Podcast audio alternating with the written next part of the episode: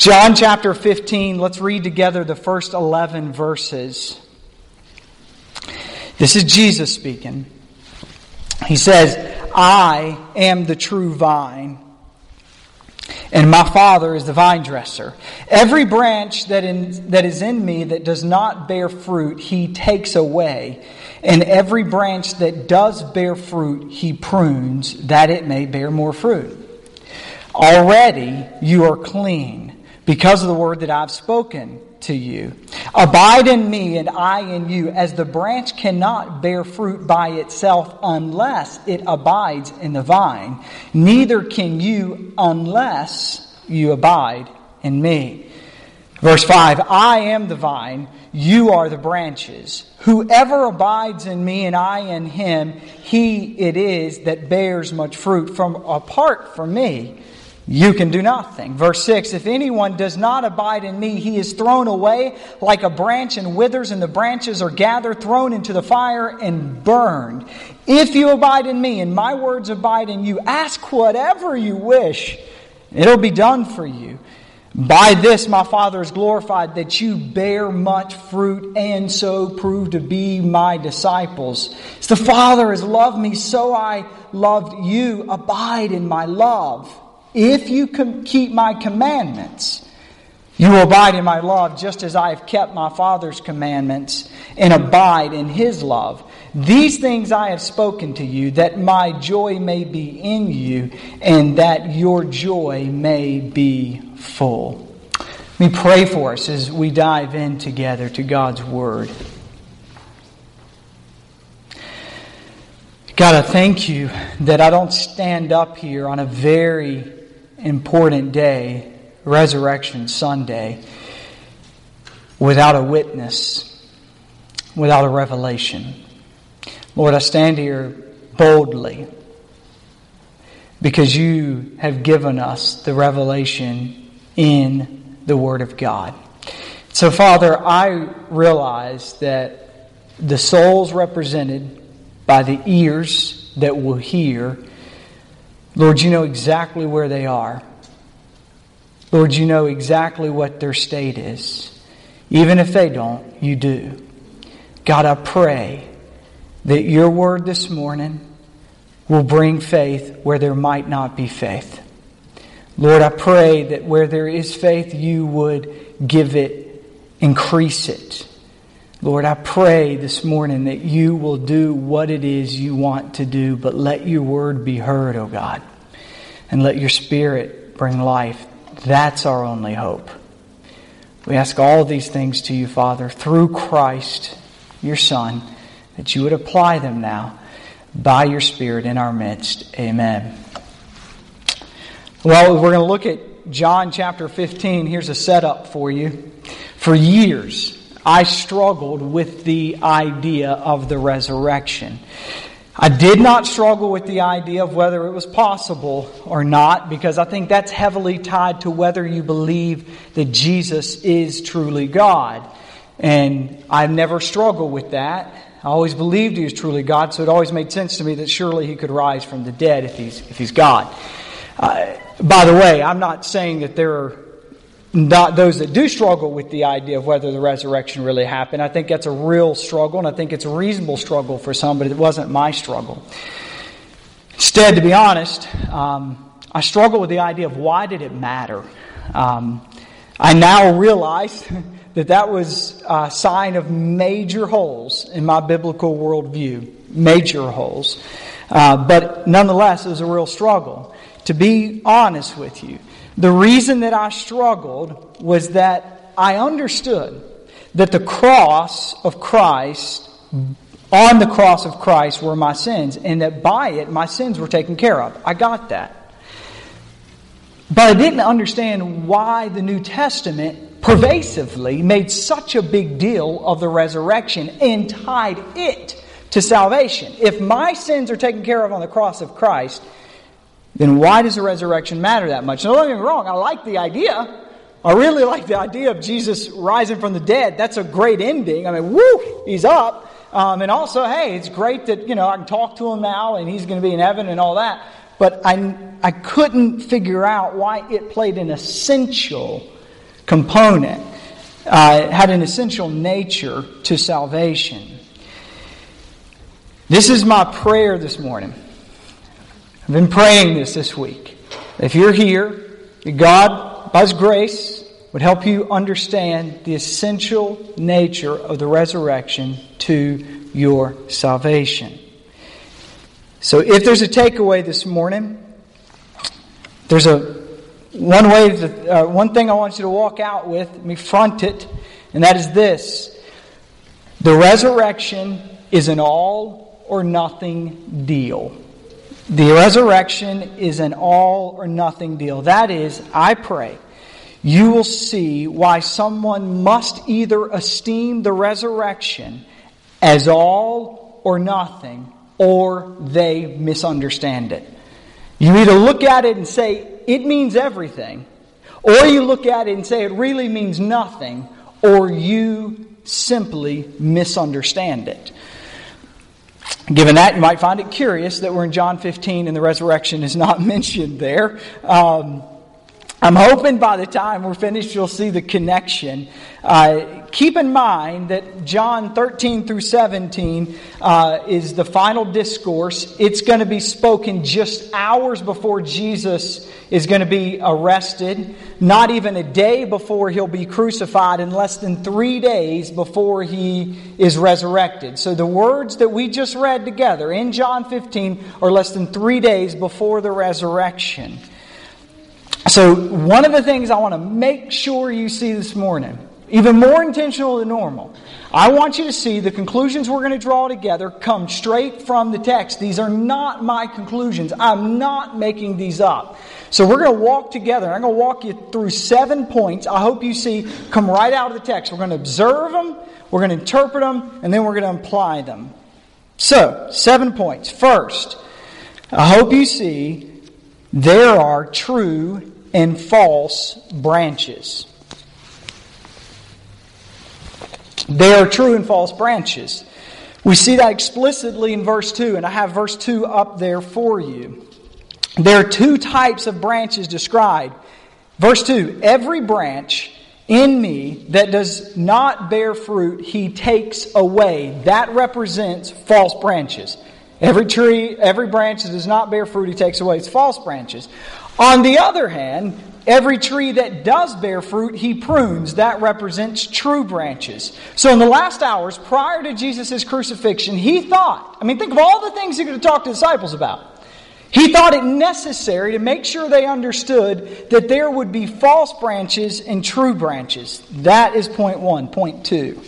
You're like, man, at this point, we will be diving into Easter lunch very quickly. It'll slow down, don't you worry. All right, um, second, uh, second point false branches do not abide in Jesus and do not bear fruit. That's actually the very definition of a false branch. Remember in verse 2, it said that the ones that are false branches do not bear fruit, and he takes them away. And then in verse 6, we are told, if anyone does not abide in me, he is thrown away. So false branches do not bear fruit and do not abide in Jesus. This is just walking straight through the text together.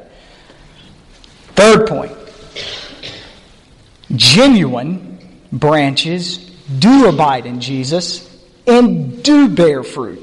Back in verse 2, that was the definition of a true branch. Every branch that does bear fruit. That's the genuine. That's the ones he prunes.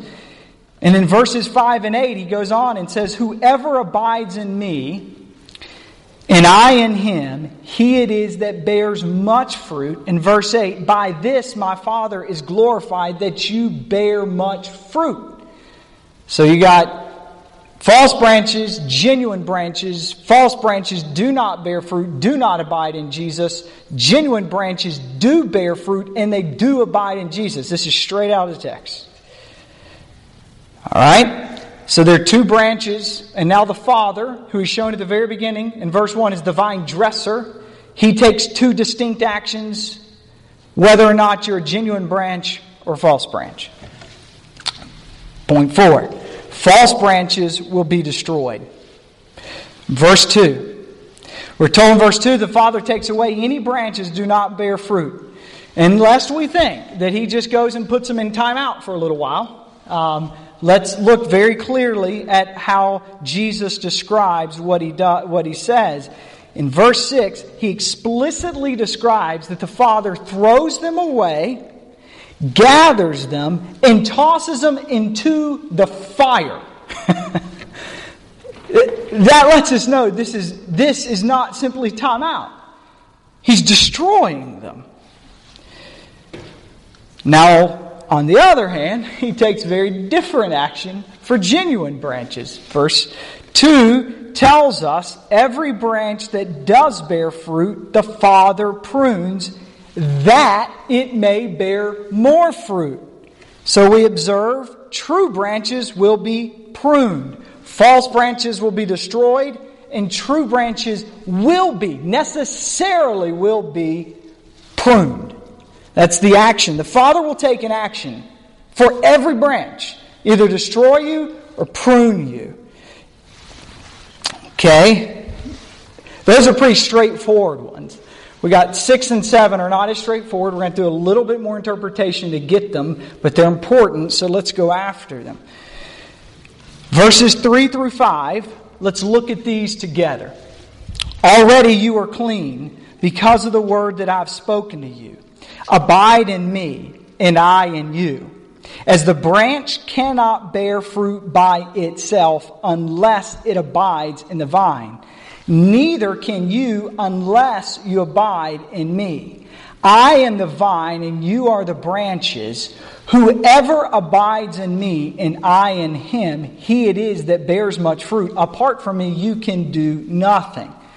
Now, verse 4 and 5 are pretty straightforward we, we can understand those pretty easily just by reading them, and we can get this point here, point six, pretty simply by those. No fruit can be borne apart from abiding in Jesus. No fruit, zero fruit is borne apart from abiding in Jesus. Okay, so if there's going to be any fruit, it's going to come from Jesus. So who deserves ultimate praise for any Christian fruit? Jesus. There actually is zero place for praise for a believer for his own fruit because he didn't come up with it anyway. It's all coming from Jesus. That said, I think it helps to understand verse 3. Verse 3 is an odd verse. Look at verse 3. Already you are clean because the word that I've spoken to you. what? Already you are clean because of the word I've spoken to you. Now just stop and think about that. What are you saying, Jesus? Already I'm clean. On one sense, you tell me the Father is pruning. That's, that's verse 2. We see that. So, on another sense, we see that all fruit comes from Christ and that a genuine branch will bear fruit. So, what are you doing in verse 3? Well, it is a little tough, but if you were here for our Maundy Thursday service, you actually have a little bit of a head start on this one because you remember us looking at John 13. This word, to be clean, is only used one other time in the whole Gospel of John. Jesus would have actually used it only moments prior as he teaches them in chapter 13. Do you remember in chapter 13? Remember, Jesus is going to wash the disciples' feet. Who does he come to first? He comes to Peter. And what does Peter say to Jesus? You're not going to wash my feet. And, and Jesus says, If I don't wash your feet, then you'll, you'll have no part in me, right? You remember, Peter says, Well, then, brother, have my head, wash my whole body, right? You remember, you remember that. And then Jesus says in verse 10 of chapter 13, the one who is bathed does not need to wash except for his feet, but is completely clean. Then he adds this in verse 11. And you are clean, but not every one of you. Okay. Jesus, what are you up to? Peter says, Look, bathe me. If I can't have any part of you without you washing my feet, bathe me. And Jesus says, You don't need to. I've already cleaned you. What do you mean? And then he says, Well, not all of you. One of you is going to betray me because he's not clean. What's going on? Well, one of the things that we can see is that Peter doesn't need a bath because Peter has already been perfected by Jesus. That's the point. And the reason that Judas will betray him is because Judas has not been sealed, perfected by Jesus. That's that point. So cleaning seems to have to do with sealing. So what's going on? Stay with me, stay with me. Jesus tells him you need to regularly wash your feet.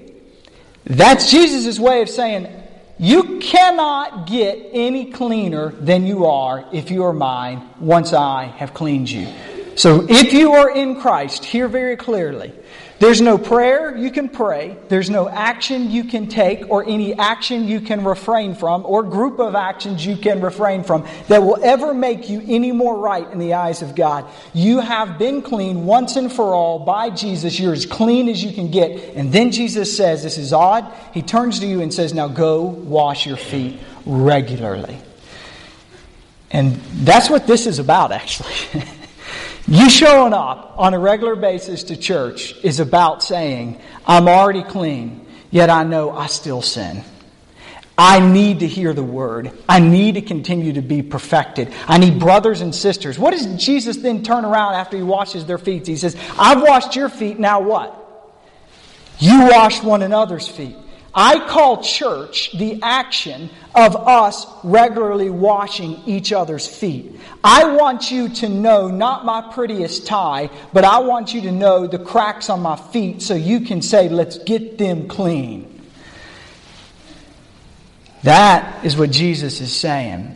That goes exactly with what we said there in, in the sixth point.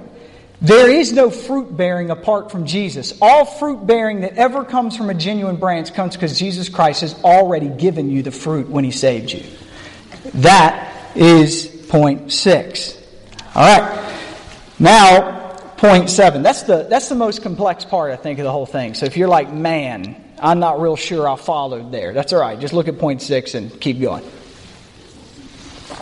You can, you can stay with it, I promise. Point seven all joy. I wish I would have put that word all in caps. Because uh, we're going to think this is a Hallmark greeting card. We use hyperboles in our culture like crazy. We're so dramatic in our speech. This is the worst day ever. How often do we say that before? I mean, the coffee spills, and I say some of the dumbest things just right out the gate. I cannot believe that just happened. It's coffee. It's spilled. So what? Clean it up, big boy. Right? My, my point is, I don't mean this in hyperbolic language. This isn't over speech. All joy in fulfillment of genuine branches is forever tied to Jesus. I hope you'll see that. I'm, I'm not making that up. This is right out of the text. Into verse uh, 5, Jesus uses big language. He says, Apart from me, you can do nothing. Jesus is not speaking in hyperbole, here. Apart from me, you can do how much? A little bit? You can at least get started, right? Nothing. Verse 7. If you abide in me, and my words abide in you, you ask whatever you wish, and it'll be done for you. Swallow it. If you're abiding in me and my words are in you, you can pray, and whatever you pray, I'll give it to you. That's a promise. It's a promise in the Word of God. It's not a blanket statement that He'll give you whatever you want. Thank God He doesn't give us everything we want. He says, If you are connected to me and you abide in me, then my will will become your will, and you will begin to ask my will, and I always do what I want, and it will be done. That is what it looks like, he says. Wow. Verse 10, Jesus goes on to say, If you keep my commandment, you will abide in my love. And just so we know the degree here, he goes on to give us a degree, just as I've kept my Father's commandments and abide in His love. Genuine branches keep the commandments of God and the Father, and they live in, grow in His love. And his love forever secures and holds them. Verse 11 These things I've spoken to you, that my joy may be in you, and that your joy may be full. Genuine believers will be fulfilled in Jesus and abide in Jesus. Now, just listen to these promises that we just read together, and I'm going to sum them up. One, believers are helpless without Jesus. Do you see that? Since they can do nothing without him. Two, Jesus is the only one who provides everything for which believers ask. The love of Jesus secures and grows believers. Jesus is the source of their joy. And this is why we can say something and not use overspeech when we say, point seven, all joy and fulfillment of genuine branches is forever tied to Jesus. Straight out of the text. Okay, so let's move to some interpretation. Stay with me, please. What do we take away from these? I think it is really, really important to recognize that there are false branches. I think that's just really, really important. There are false branches. It's right in the text. To deny that reality is to deny the words of Jesus. Unfortunately, some have misunderstood verse 2. They've taken it to think that Jesus is saying a person can lose their salvation. Where do they get that? Well, because in verse 2, Jesus says, Every branch that is in me that does not bear fruit, he takes away. So they say, Wait a second. Paul says that believers, those who are believers, are those who are in Christ. So it must mean if you're in Christ, you're a believer, and therefore there must be believers that can be taken away. Well, that's just wrong. Um, and it's wrong for a couple of reasons. Number one, you're taking a Pauline point out of an epistle and you're trying to put it on Jesus in the middle of a narrative. It makes no sense. But it's a lot easier than that. It would, if Jesus says that, he contradicts himself. He contradicts himself in the book of John. Let me give you a couple places. John chapter 10. My sheep hear my voice, and I know them, and they follow me. Gosh. I give them eternal life, and they will never perish, and no one will snatch them out of my hand. I appreciated Pastor Charlie's points this morning when he made, they will never snatch them out of my hand. John 6 37. All the Father gives me will come to me, and whoever comes to me, I will never cast out. There's not an option in Jesus' thinking for a believer who's in Jesus, a genuine believer that gets cast out. It's not there. We have eternal security and realize in both those verses the reason we can be confident, the basis of our confidence, is because Jesus in both of those has, I mean, sorry, the Father in both of those has given us life. Okay? If it does not mean that there are those who were once believers and now condemned, then what does it mean? What is a false branch? Let me just ask that question one more time, make sure you're tracking. If it does not mean that there, there are those who were once believers and now condemned, then what is a false branch? Well, it must mean that there are those who were closely associated with Jesus and his church, but are not genuine branches, are not genuine believers. We see this all across the Gospel of John. Jesus is intent on showing this. John is intent on letting us see this in the words of Jesus. In chapter 6, in particular, all the way down to you heard the very words of Jesus in John 13 Judas, you'll betray me. He knew it. This is a major part. There are those who are close to Jesus but are not genuine branches. This leads us to four summary claims. Let's walk through them. Number one, in Christianity, there has been and always will be those who attach themselves to the faith who are not genuine believers. Swallow it. In Christianity, there always has been. Jesus is speaking this the night before he's crucified. He knew it would always be part of it. There always has been, always will be those who attach themselves to the faith who are not genuine believers. Please swallow that. Verse, or, second point. The difference between genuine believers and false believers is seen in fruit bearing. That's how you know the difference. Fruit bearing. Third claim. Fruit bearing cannot breed pride, as rightly understood, all fruit comes from Christ Himself. So, yeah, genuine believers, you'll know it because it's fruit bearing. But you won't see pride because they realize it's not me. For genuine believers derive joy and fulfillment from Jesus. Or take away Jesus, and you take away life from genuine believers. Four summary claims. So let's apply these truths together. There is no such thing as a Christian who is not bearing some fruit. Let it fall. Sure, some Christians bear more fruit than others, but every Christian will bear some fruit. Just as there's no category for a fruitless Christian, there's also no category for a puffed up Christian. It doesn't make any sense. According to this passage, all the fruits coming from Christ.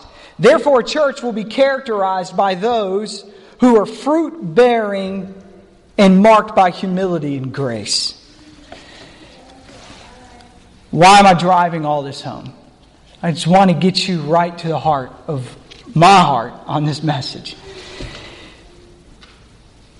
I believe with everything in me that in our communities, surrounding communities, there is a false religion that I believe has more followers than any other false religion in our immediate context. I'm not speaking of secularism. I'm not speaking of Mormonism. I'm not speaking of Islam or Jehovah's Witnesses. I'm speaking of a religion you might call decisionalism. Decisionalism, according to John 15, is not Christianity, though it claims the name. The main tenet of decisionalism is this in order to be saved from the dangers of hell, a person needs to make a decision to accept Christ as Lord. Sorry, needs to make a decision to accept Christ as Savior at some point in his life. And whether or not he ever appropriates Christ as Lord at any point in the future is irrelevant. Just make a decision at some point in your life to call Christ as Lord, and you are saved. According to decisionalism, there does not exist such, sorry, according to decisionalism, there does exist such a thing as a non fruit bearing Christian. A direct contradiction of Jesus here in John 15. Those who hold the decisionalism, they call themselves Christians. They'll often use language like this A person can accept Jesus as Savior, but not yet as Lord. Not only does such a statement stand in complete contrast to John 15, it has no support whatsoever in the New Testament. Hear that. This breaks my heart. It burdens my soul. There are thousands right around us right now who believe in this false religion, and it is going to give them an air conditioned ride to hell. They prayed a prayer at some point in their life. They walked an aisle at some point in their life, often as a child, and they are convinced that they are eternally secure. But Jesus says, Yeah, they're in me. They're associated with my church, but my Father is going to cut them off. He's going to destroy them. They were never mine. They never abided in me. And consequently, they never bore fruit.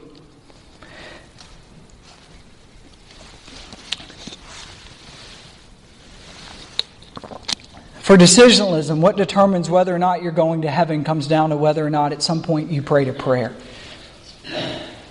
Please, read the New Testament. I beg you. Don't quit listening to preachers who don't teach the New Testament and teach the Bible. Read it. Show me anywhere where you see that. It's not there.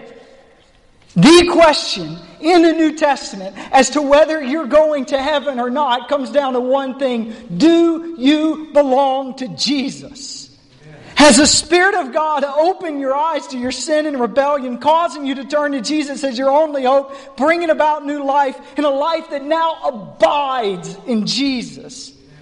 I'm telling you, I think many of us, and myself included, we want to ignore this. Why? Because we have friends and family members who adhere to this false religion, and we can't venture the thought that they are lost in their sins. What is worse? To venture the thought that they're lost in their sins or that they are lost in their sins? I submit to you the latter is much worse than the former. Some will say, Tim, if you talk like this, you're going to make a lot of people mad. Okay. But is it true? Is what I'm saying true. I believe with all my heart it is. I believe it's right from the words of Jesus. And I just showed it to you as clear as I could in John 15. I don't know any other way to interpret it. Let me give you a couple more. Luke chapter 6. You tell me how else you take this from Jesus. Please. No good tree bears bad fruit. Huh. Nor, again, does a bad tree bear good fruit. Each tree is known by its fruit. For figs are not gathered from thorn bushes, nor are grapes picked from a bramble bush. I don't know much about the last part, to be quite honest, but it makes sense. Uh, I do know that no good tree bears bad fruit. Look at the fruit, and I'll tell you about the tree. Jesus again, Luke 6. Why do you call me Lord, Lord, and not do what I tell you? The one who hears and does not do them is like a man who built his house on the ground without a foundation. Okay, you got a house built, okay. When the stream broke against it, immediately it fell, and the ruin of that house was great. I believe around us there are thousands that have built a house on a card that they signed at Vacation Bible School. And I'm telling you, there's coming a day when the wrath of God will knock that house down. And then these words that are haunting of Jesus in Matthew 7. Please, I beg you to tell me how you understand this any differently. Not everyone who says to me, Lord, Lord, will enter the kingdom of heaven. Not everyone who says to me, Lord, Lord, will enter the kingdom of heaven, but the one who does the will of my Father who's in heaven. That's fruit bearing. On that day, many will say to me, Lord, Lord, we did not prophesy in your name and cast out demons in your name and do mighty works in your name. then I'll declare to them, I never knew you. Depart from me, you workers of lawlessness. This is even worse. These aren't people who just signed a card. These are people who said they actually followed and did stuff in the name of Jesus. And Jesus says, I never knew you. You didn't abide in me. And he doesn't just say, so you're going to have to be in like the ghetto of heaven. He says, You are eternally condemned.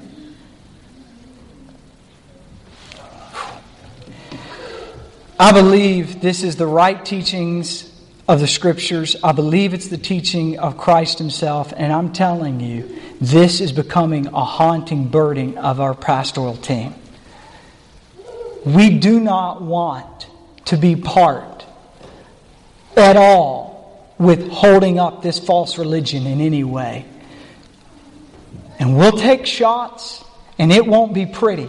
But I'm telling you, brothers and sisters, we will stand against it with everything God gives us mercy and grace to do. Romans chapter 10, and we're, we're getting to a close, I promise. This will get us to the resurrection, by the way.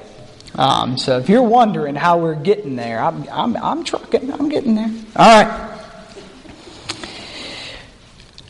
This is Paul, Romans 10, verse 9. If you confess with your mouth that Jesus is Lord, if you confess with your mouth that Jesus is merely Savior, no. If you confess with your mouth that Jesus is Lord and believe in your heart that God raised him from the dead, you will be saved. My point here this morning is not to cause you to walk away doubting your salvation if you're a genuine believer. But if you're abiding in Christ, that's not going to happen anyway. It's not going to happen. I'm really not that concerned. I would rather have 20 people. I've got a council after this sitting down going, Tim, after that, I'm just not sure. Well, let's talk. I would rather that than one person walk out of here and go, Yeah, I feel okay about myself. I got to tell you, I still feel okay.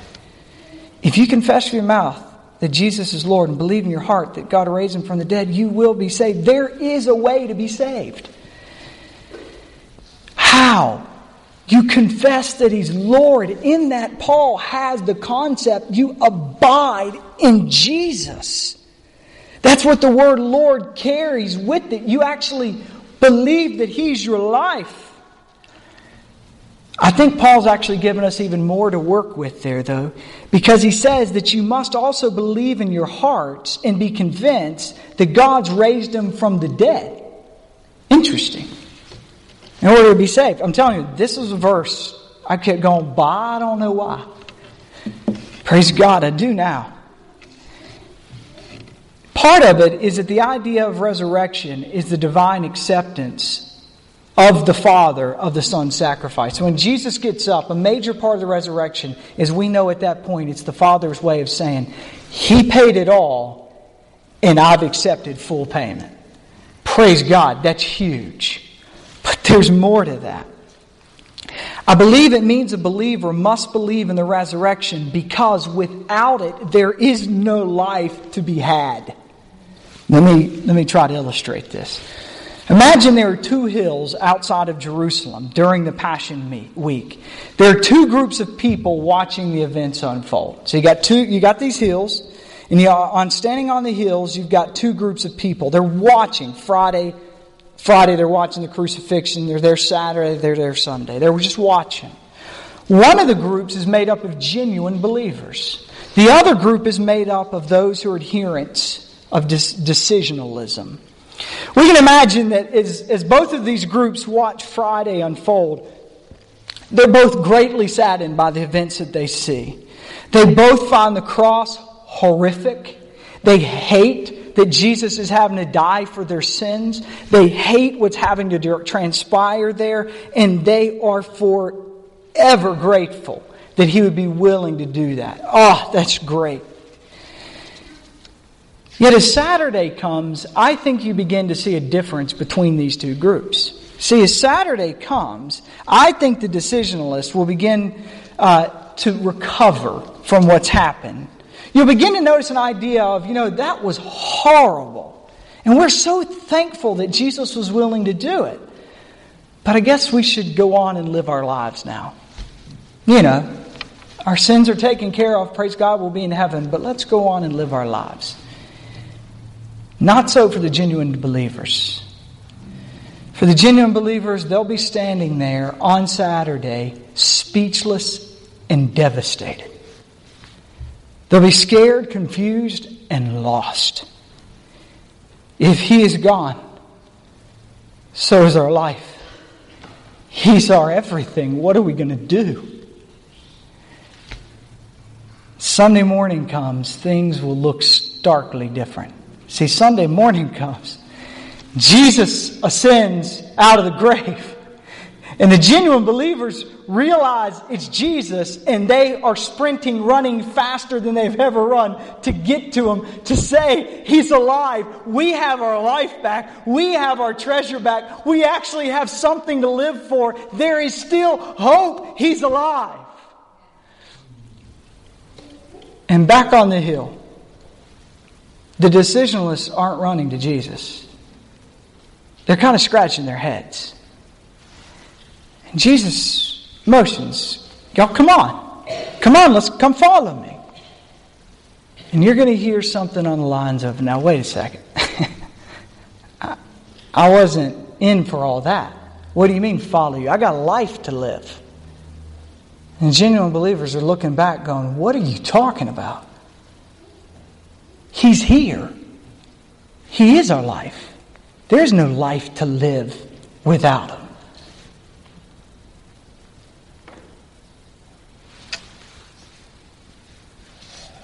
The idea of believing that Jesus is Lord and not believing that He's risen from the dead was nonsense to Paul. Paul would say to that, What a horrible, horrible idea. If He's in the grave, I got nothing to live for. He's it. He's it. But He is Lord. And he has risen from the grave. Therefore, he is our life, and we must go bear the fruit he's already purchased for us. Friends, this places you in one of three categories. It could be that you have never claimed any affiliation with Christ whatsoever. The Bible is clear that you are therefore left to pay the wages of your own sin, and it is eternal hell. But you can place your trust in Jesus. All of your trust in Jesus. Place it in the fact that you believe He's paid the penalty of your sin, and on the cross it was paid for, and He raised, He was risen again. He has risen again to offer you new life and hope. I invite you to repent, turn from your sins, and find life today. Category one. Category two. You may claim Christ, but have never truly abided in Him. If you are honest, there really is no evident fruit in your life. That Jesus lives, if you are honest, really does not make matter much for what tomorrow is going to look like for you. It really doesn't. It's, it's kind of going to be the same. Just be honest. Say what he's dead or alive. Tomorrow's going to be tomorrow. Hear me. I'm pleading. I've been pleading that you hear me. You're dead in your trespasses. You need to repent. You need to believe in Jesus as he's called you to believe for the very first time.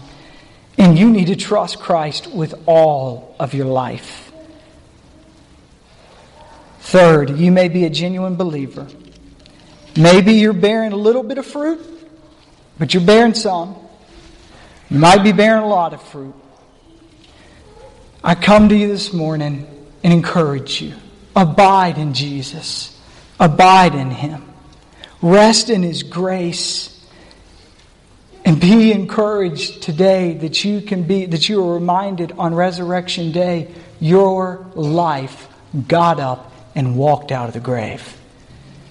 The resurrection is either absolutely everything to you or it is nothing to you, but it will not be any other thing. Let me pray for us.